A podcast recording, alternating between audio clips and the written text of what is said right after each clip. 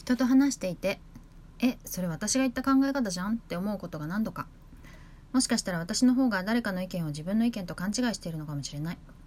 ただ人と話すということは自分の意見が自分の手から離れてしまうということなのだろう。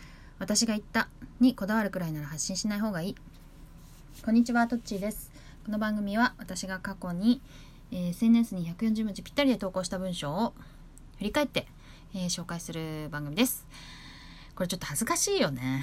書いて。書いて恥ずかしいなと思った書いてっていうか読ん読んでね。恥ずかしいなと思ったんだけどそれうん私が最初に言ったのにみたいなのってまあまあすごい自意識過剰だしね。だけどまあ例えば私以外にももっとこう有名な人とかってさ思ったりするんだろうなと思うわけ。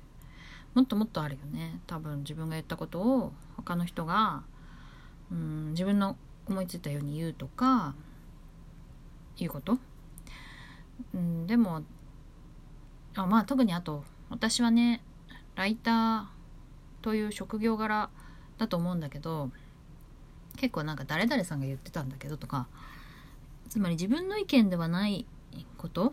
なんか人から聞いて自分がまあ共感したとか同意したみたいなことを割とこう区別するっていう癖があるんだよね。自分の意見のように言うとすごいあのね原稿もさ自分の意見引用引用っていうかその参考にしたのに自分の意見のように言うとまずいかなっていうのがあるからだから結構そのどこで仕入れたのかっていうのはちゃんとねわ分かるように結構意識をしているわけだよね。だから余計にあれ？って思うのかもしれないんだけどでもなんか何かをこう話したりうん表現したり表明したりっていうことはまあそれ自体が自分の手から離れるっていうことだからね。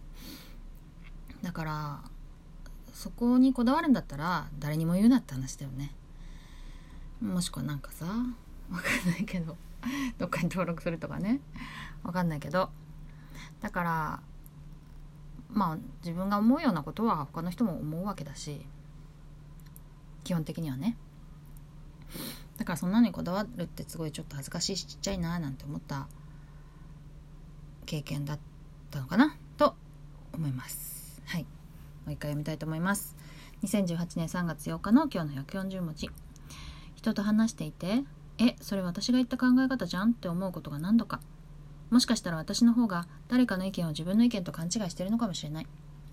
ただ自分人と話すということは自分の意見が自分の手から離れてしまうということなのだろう。私が言ったにこだわるぐらいなら発信しない方がいい。ということで、えー今日はちょっと短めですがこれぐらいにしたいと思います、えー以上今日の140文字リサイクル終わりです。さよなら。